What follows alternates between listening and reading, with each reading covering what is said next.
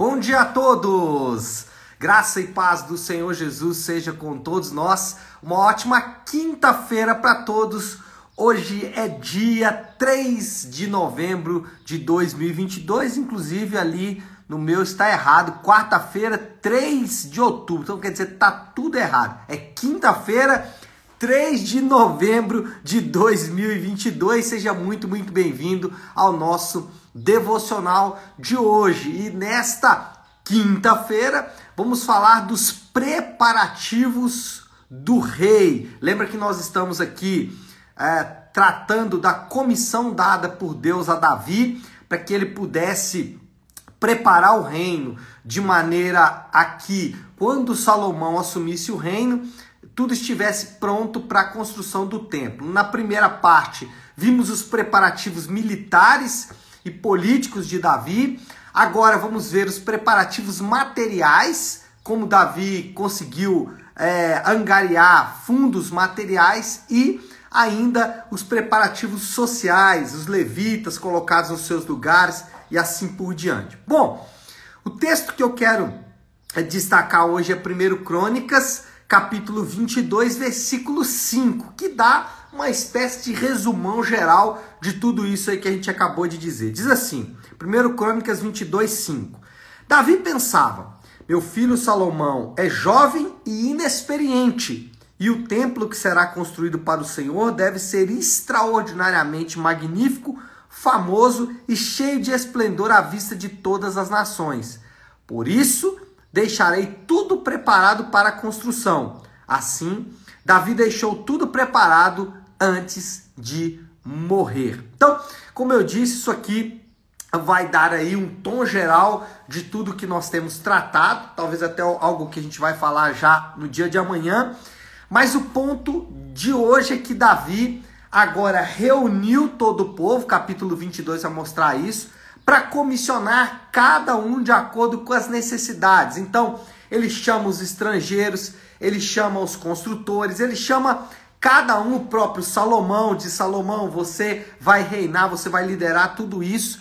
Mas além disso, ele preparou tudo que era preciso em termos de materiais para a construção do templo. Essa sessão, esse conjunto aqui de capítulos, nos ensina que, primeiro, não vamos fazer tudo. Um prepara e o outro executa. Davi, ele teve a sua parte na construção. E Salomão também teve a sua parte. Cada um executou aquilo que Deus comissionou ele para executar. E no final, na junção das comissões, do propósito de Davi, do propósito de Salomão, da missão de cada um, no final se viu então a construção de algo grandioso. E nós, aí começando já a aplicar, o nosso desafio é admitir que cada um contribui para o desenvolvimento do plano de Deus. Esse é o nosso desafio. E esse é um desafio muito grande, porque existe uma tendência no nosso coração de achar que nós vamos fazer tudo. Então, na nossa casa, no nosso casamento, por exemplo, com os nossos familiares, nós temos dificuldade de perceber o dom do outro, o talento do outro. No trabalho é a mesma coisa. Nós fazemos a nossa parte e nos tornamos críticos em relação à parte do outro. Ou então, nós vamos para o outro lado desse espectro. A gente fala assim, não, eu fiz a minha parte, o resto não me importa. E aqui a grande lição, quando estamos falando de comissão, de propósito, né? Eu tenho falado sobre isso aí desde o início da semana. Comissão, propósito, missão, tudo isso é a mesma coisa. Eu tenho usado comissão porque é um texto, um termo que a Bíblia usa, e eu vou utilizar o termo bíblico em vez de usar o termo moderno, que é propósito, mas ambos representam a mesma coisa. Então, a nossa dificuldade é entender que Deus capacita com dons pessoas diferentes para que no juntar de tudo, na junção de tudo, a gente tem então uma grande e boa comissão.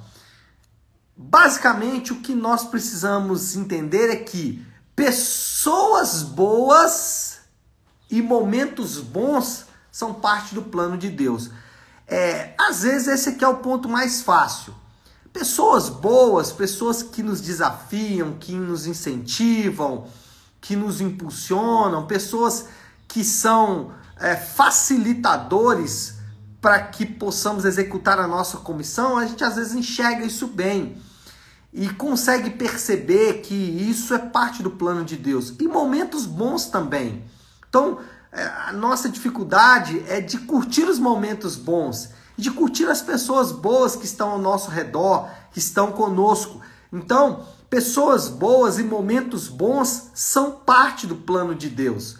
Pode parecer óbvio isso, mas nós temos uma tendência a esquecer isso e achar que as coisas aconteceram por acaso. Não, pessoas boas e momentos bons são parte do plano de Deus. Mas o outro lado também é verdade. Pessoas desafiadoras, e eu estou usando a palavra desafiadoras aqui, mas talvez a palavra melhor seriam pessoas tóxicas, né? E momentos difíceis também são parte do plano de Deus. Pessoas que às vezes vão desafiar até o nosso próprio cristianismo, vão desafiar a maneira como enxergamos o mundo, né? Quando lidamos com a internet, isso acontece com frequência. Então, quando olhamos ali alguém que não professa a mesma fé ou que não professa o mesmo candidato político, né? Essas pessoas são desafiadoras para nos fazer pensar o quanto estamos de fato fazendo ou executando aquilo que Deus nos deu para fazer. O ponto aqui é dizer que pessoas boas e pessoas desafiadoras, para dizer o mínimo, e momentos bons e momentos difíceis, todos eles são parte do plano de Deus.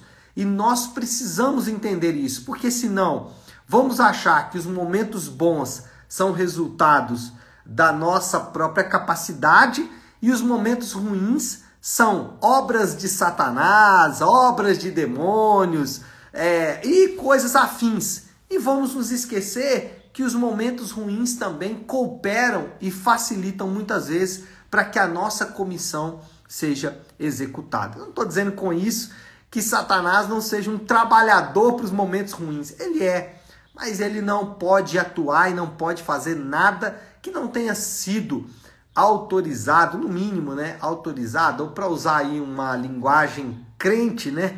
Não tenha sido permitido pelo Senhor. De fato, é um termo que se encaixa bem nisso. O ponto é dizer que, assim como Davi e Salomão, cada um tinha a sua própria parte no plano, momentos bons e momentos ruins também têm a sua própria parte no plano. Segundo lugar, o que aprendemos com essa sessão é que Davi deixou tudo pronto para Salomão e que a obra do templo era um trabalho conjunto.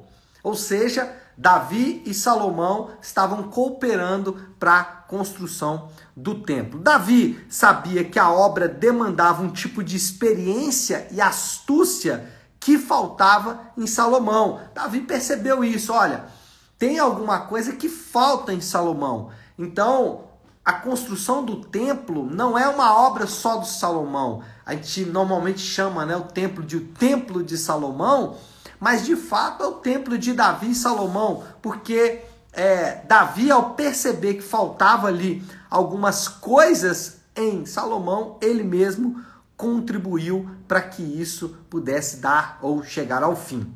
O que nós aprendemos com isso na prática?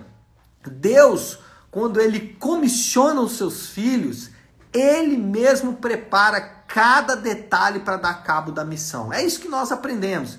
Que Deus, quando nos comissiona, que Deus, quando nos chama, e aí é bom lembrar do que falamos aí no início da semana, que todo crente já é comissionado. Se ele é crente, se ele é salvo em Jesus, se ele está em Cristo, ele já é comissionado. E o nosso grande desafio é não ficar tentando descobrir o que é essa comissão, porque ela vai se manifestar de forma natural. Então, falei isso no início da semana, não precisa gastar dinheiro para tentar descobrir qual é a sua comissão, qual é o seu propósito, né? Não precisa fazer isso. Naturalmente ele vai manifestar, naturalmente isso vai aparecer. Agora, O que nós precisamos saber é que, uma vez comissionados, e todo crente é comissionado, Deus ele vai preparar cada detalhe para que essa missão chegue ao fim. Olha só, Paulo afirma em Romanos 8,30 que o Deus que justificou também glorificou. E essa afirmação ela é contundente porque ele está falando de algo do presente, a justificação. Somos justificados quando temos a experiência do novo nascimento, quando somos regenerados em Cristo. Nesse momento nós somos justificados. Nesse momento Deus coloca a justiça de Cristo em nós e imputa em nós a obediência de Cristo. Mas aí Paulo fala algo impressionante, ele fala, o mesmo que justificou, também glorificou. E a glorificação é um processo futuro, é algo que vai acontecer lá no futuro, para nós um futuro muito distante. Como Paulo pode afirmar que os que ele justificou, ele também glorificou? Como Paulo pode dizer, olha, aqueles que estão salvos, eles vão chegar até o fim? Como ele pode afirmar isso com tanta certeza? Como ele não pode saber se alguém no meio do caminho vai se afastar? Ele pode afirmar isso porque ele sabe que aquele que comissiona, ou seja, aquele que justifica, é o mesmo que vai preparar o caminho daqueles que serão glorificados. Então, isso é para mostrar que o Deus que comissiona, ele também oferece os suprimentos. Nesse mesmo capítulo 8 de Romanos, Paulo fala assim, nada pode nos separar do amor de Deus. Ou, em outro texto, ele fala assim, em todas essas coisas somos mais que vencedores. Como ele pode afirmar isso? Como ele pode afirmar que nada pode nos separar do amor de Deus? Como ele pode afirmar que em tudo somos mais que vencedores? Ele está afirmando isso baseado não na nossa própria capacidade, nos acúmulos espirituais que fazemos, ou na nossa capacidade de orar, de buscar a Deus, de compreender isso, não. Ele está afirmando simplesmente baseado na fidelidade de Deus. Ele está falando, olha, sabe por que nada pode nos separar do amor de Deus? Porque se você está em Cristo, você já tem uma comissão. E se você tem uma comissão, Deus já preparou tudo o que você precisa para viver essa comissão. Então, o apóstolo Paulo já entendia e ensinava isso. A justificação e a santificação são elementos muito práticos na vida do crente. Não é algo que aconteceu na salvação e está lá distante. Não, é para ser vivido na prática. O desafio nosso é encarar o ordinário e o contrário como parte do plano de Deus.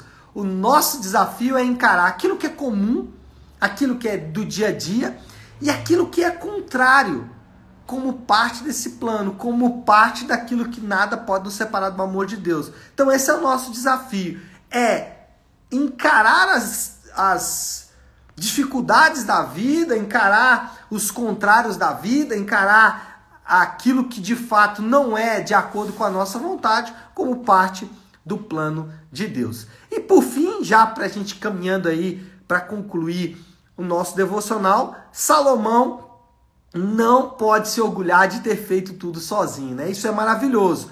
Salomão construiu o templo na esteira da obra do pai dele. Ele construiu o templo com os suprimentos que o pai dele deixou para ele. E nós também construímos toda a nossa vida fundamentado no sacrifício de Cristo.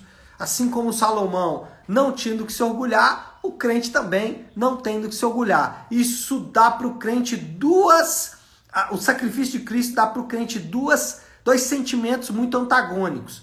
De um lado, eles são extremamente humildes porque eles sabem que nada do que eles vão viver vem deles mesmos, nem de bom nem de ruim, né? Aquela história de que eu não sou tão bom assim por causa dos meus pais. Para o crente isso não faz o menor sentido, porque eles são santificados pela fé, ou seja, o que os pais deles fizeram, os avós, os antepassados, não tem a menor relevância na comissão de Deus. Então, eles são altamente humildes, mas também, e aí é um paradoxo, né? No mesmo momento são dignos, porque ao mesmo tempo que eles não têm do que se orgulhar, tudo que eles têm foi Deus que deu para eles.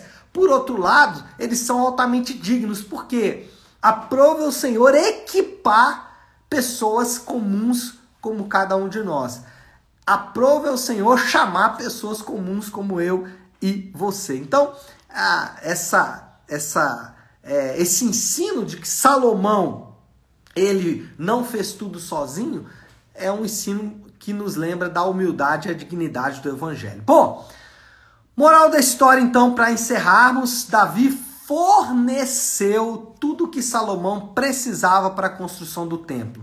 Deus preparou de antemão tudo o que os crentes precisam para viver em santidade. Assim como Davi preparou tudo para Salomão construir o templo, Deus preparou tudo para que os crentes vivessem em santidade. Qual é o desafio do Léo a partir de tudo isso? Qual é a aplicação final que nós podemos pegar de tudo isso? A aplicação é muito simples. Confiar que tudo, literalmente tudo, é suprimento de Deus para a comissão. Lembrar que tudo, mas tudo mesmo, é suprimento de Deus para vivermos a missão, a vocação que Deus nos chamou. Então, essa é a nossa aplicação. O que você vai viver hoje, amanhã, nos próximos meses, tudo isso é parte de um suprimento que Deus deixou para que você executasse a comissão que ele deixou para você. Tá certo, meu povo? É isso. Vamos orar? Vamos colocar tudo isso aí diante de Deus. E eu quero hoje orar o Salmo 145, que é o Salmo de hoje.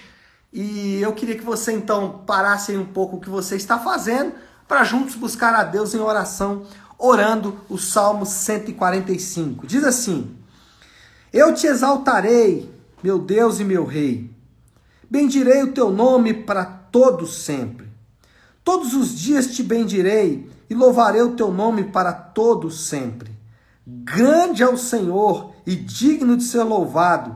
Sua grandeza não tem limites. O Senhor é misericordioso e compassivo, paciente e transbordante de amor.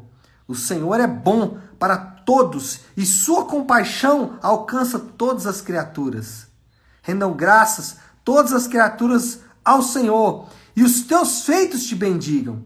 Eles anunciarão a glória do teu reino e falarão do teu poder, para que todos saibam dos teus feitos poderosos e do glorioso esplendor do teu reino. O teu reino é reino eterno, e o teu domínio permanece de geração em geração. E assim oramos em nome de Jesus. Amém, amém e amém. Salmo maravilhoso, oração maravilhosa. E com essa oração nós encerramos, então, o nosso devocional de hoje, tá bom? É isso. Quinta-feira abençoada para todos. Que Deus abençoe